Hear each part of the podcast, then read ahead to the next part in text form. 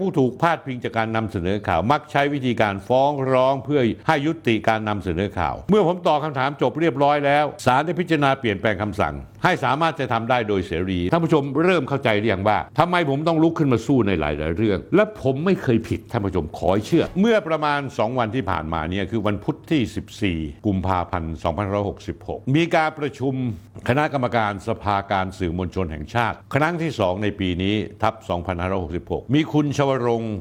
ลิมปัฒนปานีประธานสภาการสื่อมวลชนแห่งชาติเป็นประธาน ในที่ประชุมนั้นคุณนิพาวันแก้วรากมุกเลขาธิการสภาการสื่อมวลชนแห่งชาติระบุว่า ที่ประชุมได้มีการหยิบยกประเด็น ที่กรรมการเสนอขึ้นมาพิจารณา โดยแสดงความกังวล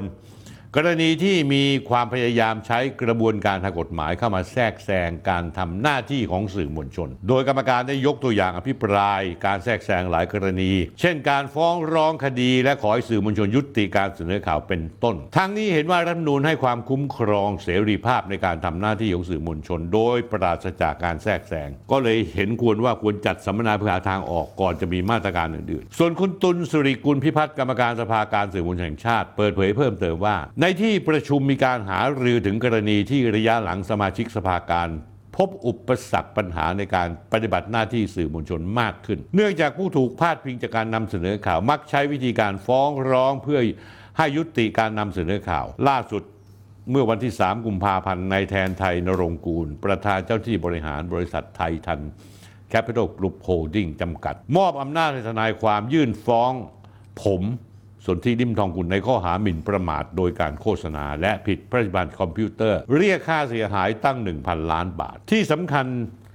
ยังให้สารแพ่งไต่สวนฉุกเฉินขอคุ้มครองชั่วคราว และมีสารแพ่งก็เลยได้มีคำสั่งห้ามมิให้ผมกล่าวพาด พิงถึงนายแทนไทยอีก รวมทั้งให้ลบข้อมูลที่กล่าวถึงนายแทนไทยทั้งหมดออกจากระบบคอมพิวเตอร์ ทางสื่อสังคมออนไลน์ต่าง ๆ ทุกช่องทาง เป็นการชั่วคราว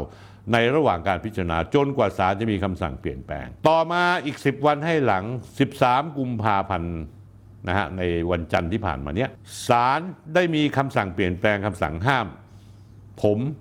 กล่าวพาดพิงในแทนไทยเฉพาะกรณีบริษัท Mining Pro จำกัดที่ในแทนไทยถือหุ้นเท่านั้น นอกจากนั้นยกหมด นายตุลกล่าวว่า กรณีดังกล่าวที่ประชุมเห็นพ้องว่าเป็นลักษณะของการใช้กฎหมายเพื่อปิดปากสื่อมวลชน และอาจจะเข้าข่ายต่อการขัดรัฐธรรมนูญมาตรา 2560 มาตรา 34 และมาตรา 35 หรือไม่ ในตุลกล่าวอีกว่า ผมจะเอาข้อความของมาตรา 34 35ให้ฟัง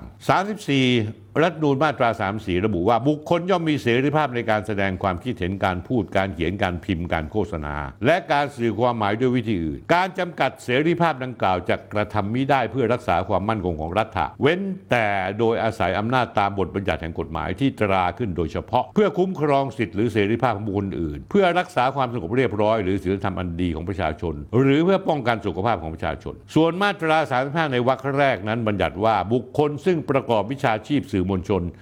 ย่อมมีเสรีภาพในการเสนอข่าวสาร หรือการแสดงความคิดเห็นตามจริยธรรมแห่งวิชาชีพ คุณตุลกล่าวอีกต่อไปว่า ที่ประชุมได้พิจารณาทางออกในเรื่องนี้ โดยนอกจากจะมีการจัดเสวนาแล้ว อาจจะมีการยื่นคำร้องต่อศาลรัฐธรรมนูญในวินิจฉัยว่า กรณีที่ศาลแพ่งมีคำสั่งคุ้มครองชั่วคราวห้าม ผมนายสนธิกล่าวพาดพิงถึงนายแทนไทย รวมทั้งให้ลบข้อมูลจากระบบนั้น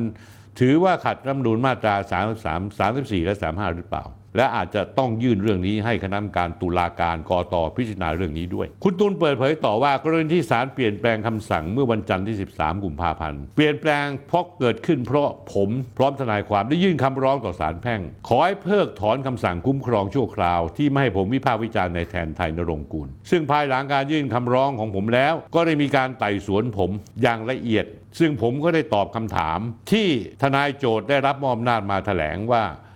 ทำไมถึงต้องปิดรายการผม แล้วทำไมถึงต้องไม่ให้ผมเป็นคนพูด เมื่อผมตอบคำถามจบเรียบร้อยแล้วศาลได้พิจารณาเปลี่ยนแปลงคำสั่ง ให้สามารถจะทำได้โดยเสรี และไม่ต้องถอดเรื่องราวต่างๆ ที่ลงไปแล้ว เพียงแต่ว่ายังคงห้ามผม ไม่ให้กล่าวถึงบริษัท Mining Pro จำกัดที่ในทานไทยเป็นผู้ถือหุ้นลักกระแสไฟฟ้ามาใช้ ทั้งทั้งที่ควรจะยกเลิกคำสั่งห้ามทุกกรณี เรื่องนี้คุณตุลบอกว่าเราไม่ได้คัดค้านคำสั่งศาลแต่ ขออนุญาตไม่เห็นด้วยในเชิงวิชาการครับท่านผู้ชมครับ